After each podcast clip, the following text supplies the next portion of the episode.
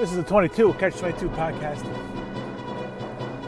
A little change of scenery today. I didn't think I was going to do one today, and I'm still fifty fifty if I'm even going to put this one up. Uh, it's a little later in the day. It's about, not that clock is wrong, it's about quarter to uh, ten East Coast time. This would be the seventy-ninth show if uh, we do post it. And uh, I'm not going to work today. I have uh, some things to do. My mother's got to go to the doctor, so I just had to take, just had to drop the Explorer, you know, the usual studio, off at my mother's house and pick up her. My mother stayed with us last night. I had to pick up her car at her house because uh, she has a little trouble climbing up into the into the Explorer. So, so now we're doing it from uh, I don't know. It is like a two thousand fifteen-ish uh, Buick. Nice ride. So maybe maybe a little less feedback than usual on your end. Oh jeez, cup holders aren't as good as ah. For fuck's sake, man. Just tilted over. It's, I mean, okay. All right. I think don't think we'll have that problem again, but I have to wipe that seat down now. So I don't know. I was I was kind of I had to come down. I did the same drive as usual today to get to my mother's house because she lives in the same place as where my train is. Uh, but I wanted to listen to some New York talk radio and sports talk radio, and kind of get a get a feel for the whole Adam Gase thing.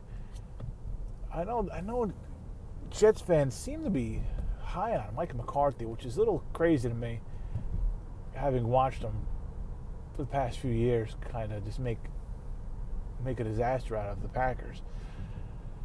I mean, if you end with one of the best quarterbacks of a generation, you end up with bad terms with him. I'm not sure you really want to bring him in to groom your newest, you know, who you're hoping is another generational talent, um, with Sam Darnold. I don't, I don't know, man. It seems like a weird guy to to really want. Gase had, had a lot of problems in Miami. He got a lot out of his team, though, you know, with a year with Jay Cutler, a year with Brock Osweiler, not a year, but, you know, partial year with Brock Osweiler, Tannehill up and down, inconsistent. You know, and Tannehill is not a, you know, he's a receiver turn quarterback or whatever, quarterback turn receiver turn quarterback, whatever the story is there.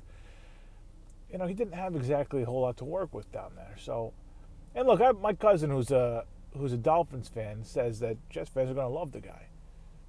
You know, and I and I mean, look, I just don't understand the love for McCarthy. I mean, that team was fucking terrible. If Aaron Rodgers isn't around, he's fucking awful. They're awful, and Rod- Rodgers would he do? He he would make up, he'd gloss over a lot of the mistakes and a lot of the problems with that team. But McCarthy wasted how many years of Aaron Rodgers' career? I mean, we're doing a Super Bowl with him, but I don't know. This day and age, I just feel like that's not bringing an established guy in. Hardly seems to work. Okay, because established guy goes in, he and he just wants, he doesn't want to build. He just wants to start winning, right? He just wants to start, he just wants to pick up where he left off, right? Okay, look, I'm Mike McCarthy. This is how I do things. Let's go. Adam Gase comes in, you know, there's your, there's your young, hungry uh, coach. If it works out, he's going to be there for a decade, right? You have Darnold, he's going to be there for fifteen years. So, you know, you, you just want, you you you got to build something from the ground up. You don't you want a guy who's going to just lay the groundwork and not a guy who just wants to come in and go.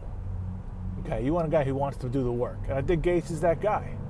I don't think McCarthy's that guy. I think McCarthy's, you know, he's been he's been around, and you really have to have either an established... It doesn't, just doesn't work when you bring an established guy in. You either have to have some... Um, something to work with, like a, like a decent foundation to build off of, or the guy's going to be kind of starting from scratch, or... I'm trying to think like what Parcells did, or like a bunch of draft picks. Like, I don't know. Like, Parcells was able to compete with multiple teams... Um, sort of off the bat, but I think, I'm not sure, I'd have to look back to be to be sure. I was younger when that all went down. I don't really remember, you know, what he did that was so special between. But I think it was just kind of, it was, I mean, he turned teams around quickly. That's a special talent. I'm, I can't compare anybody to Bill Parcells. That's a little, maybe, maybe that's my problem here, is I can't be comparing him to Parcells. Um, but, you know, unless you're that special of a guy, you're not going to be as special of a football mind. You, you, you have to spend some time and take some knocks. And that's, I think, what Gase is going to be doing. I think he's going to be able to come in. I think he's, you know, he, he may or may not have the right mind for the job. You're going to find out um, in a year or two, you know, if that, if he's the right guy. But, you know, he's, uh, I don't know, just the established guys don't excite me. Don't excite me. Like, they've done, they've won already. They've done their thing. How hungry are they? Like, I assume he's hungry. I assume he does. I don't, I don't think he's going to come in and dog it. But, you know, I just don't think that, um, It's a, it's a different mindset for a guy who's never done it before. When he just he wants to build something, make a name for himself. It's a different mindset. That was like Patricia's problem up there in, in Detroit. It, it just seemed like he was trying to go in there, implement, you know, say, you know, it just seemed outside looking in. Um, not that I'm studying the Detroit Lions. Outside looking in, it just seemed like he wanted to go up there and say, look, I'm Bill Belichick with a beard. I'm Bill Belichick, you know, two point oh, whatever. I'm coming up here with this, these ideas and these thoughts, and we're gonna, and we're, and they took a step back. They went backwards, you know. Uh, so, all right, I don't know where the fucking defender. There it is. All right, I said, a, new studio. I'm talking too much. Not talking too much. If I wasn't talking, what's the point of doing this? But I'm talking. I'm fogging up the windows. I couldn't find the defogger. So. I don't know.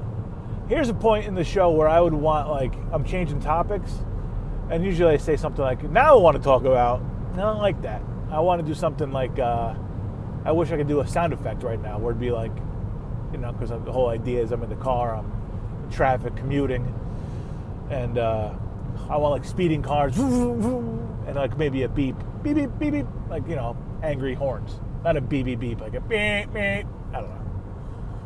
Maybe I can get this truck. Maybe I'll stick my hand out the window, try to get this truck. You ever do that when you're a kid, pulling the chain? Got a truck to beep the horn? Nothing better, man. I remember doing that with my... Ah, maybe I shouldn't. But you were in college, you were going like a road trip, and that was... You know, you're in a car for five or six hours with your friends. What are you going to do?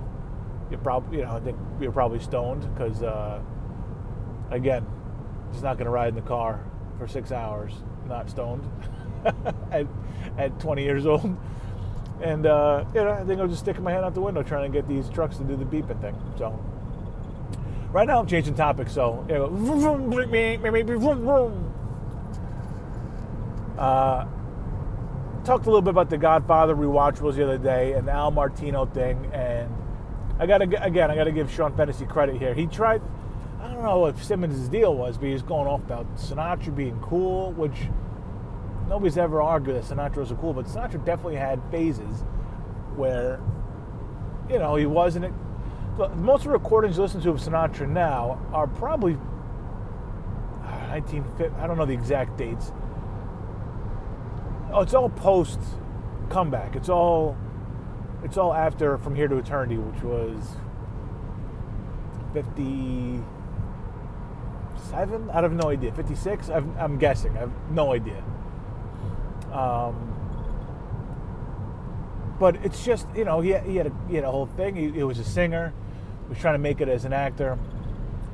Uh, he had a whole thing with uh, Ava Gardner, and that, you know, tried to kill himself after her, and problems problems with her, and problems with, uh, not problems, but dealing with an ex-wife and his kids there, and that kind of shit, and... You know, and then from here, then he got From Here to Eternity, which was what turned him around. And the cool Sinatra, you know, the Rat Pack Sinatra, that's all sixties Sinatra, all right?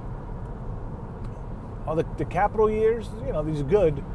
But trust me, I've listened to a lot. I'm not saying all his recordings, but I've listened to, I mean, I don't know how many there are, but I've listened to most of his recordings. ninety percent, ninetieth percentile, ninety-five percent. Like, I've listened to a bunch of his shit. And the good stuff is all, it's all his older years, when his voice deepened a little bit, and he was, I mean, he was always a craftsman, um, going back to when he was a kid, but that craft really paid off, you know, when he got older, his forties and fifties. Um, but yeah, he was a, the Bobby Sox years. I mean, he's a teen idol. That was it. He was, it was, it was teenage girls skipping school, Bobby Soxers, to see him, and guys didn't really like him. You know, he dipped out in the war, didn't go to war. Um, you know, all their girlfriends loved him. The guys, he wasn't big with the fellas back then. You know, when he was in his twenties and thirties, he wasn't huge with them.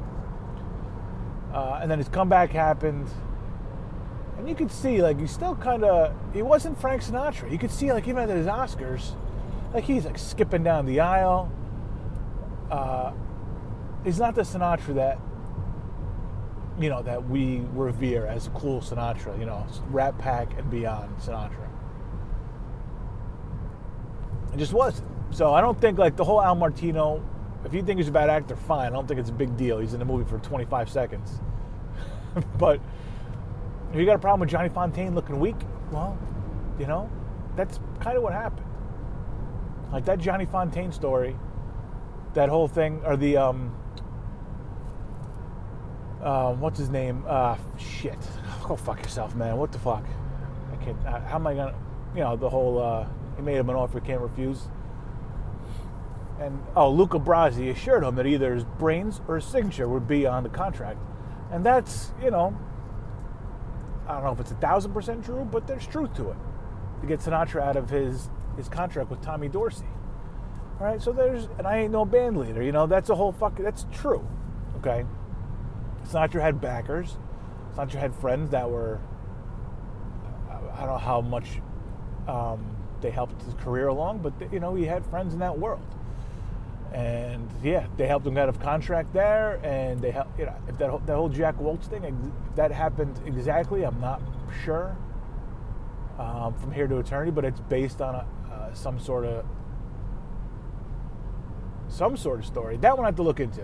The Luca Brazzi thing, that I know is, you know, at least partially true, okay, where they strong-armed.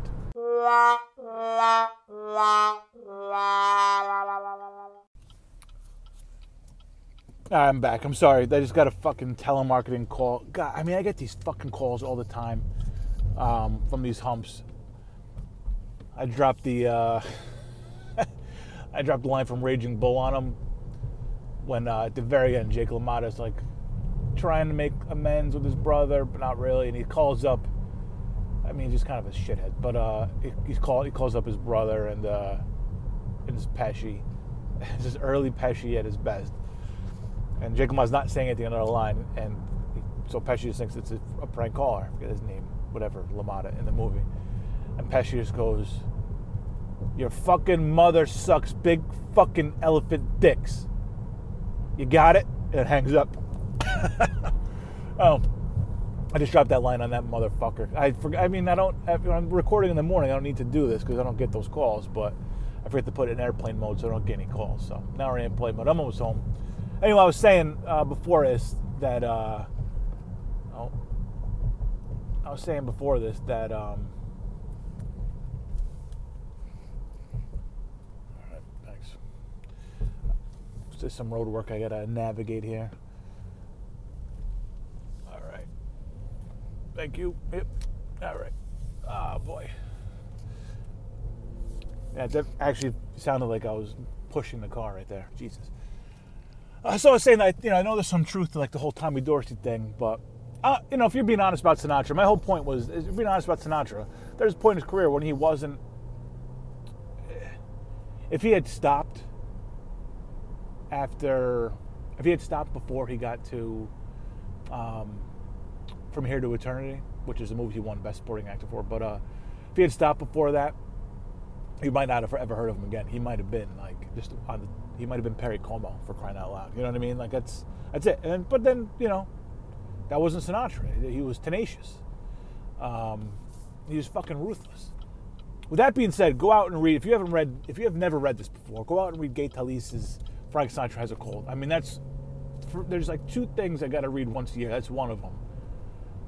um, two magazine articles I need to read once a year. That's one of them. The other one is uh, the, the Kentucky Derby is Decadent and Depraved, because Hunter is, you know, Hunter, you know how I feel about Hunter. He's the best. But um, he was the best. He was like just a short burst in the sky of greatness. But whatever. That's a whole other story.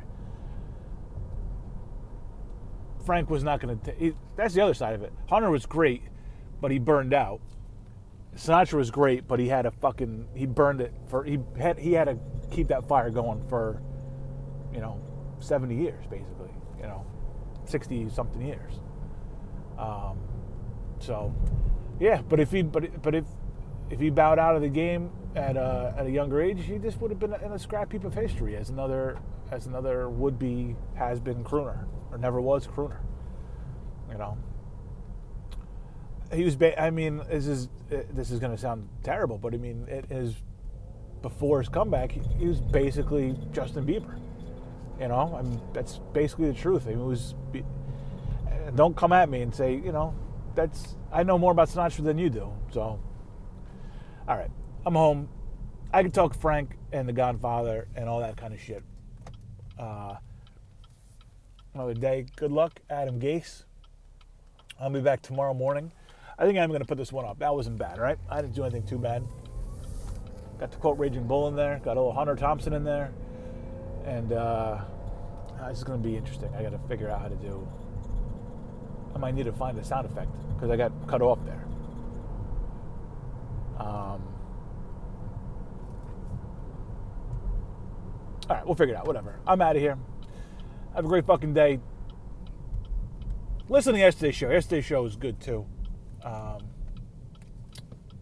five questions. Wasn't the best five questions ever, but five questions just to, just to give me... Just keeps my mind moving, you know? Come up with something to talk about. Um, a lot of defending Al Martino, which I might spend another fucking week on. We'll see. And uh, talking about millennials who who apparently consider themselves uh, the, the burnout generation, which is a joke. But um, so listen to yesterday's, listen to today's. Have a great fucking day. Don't take any shit from anybody. I'll talk to you tomorrow. Big N F L day tomorrow. Have a great day.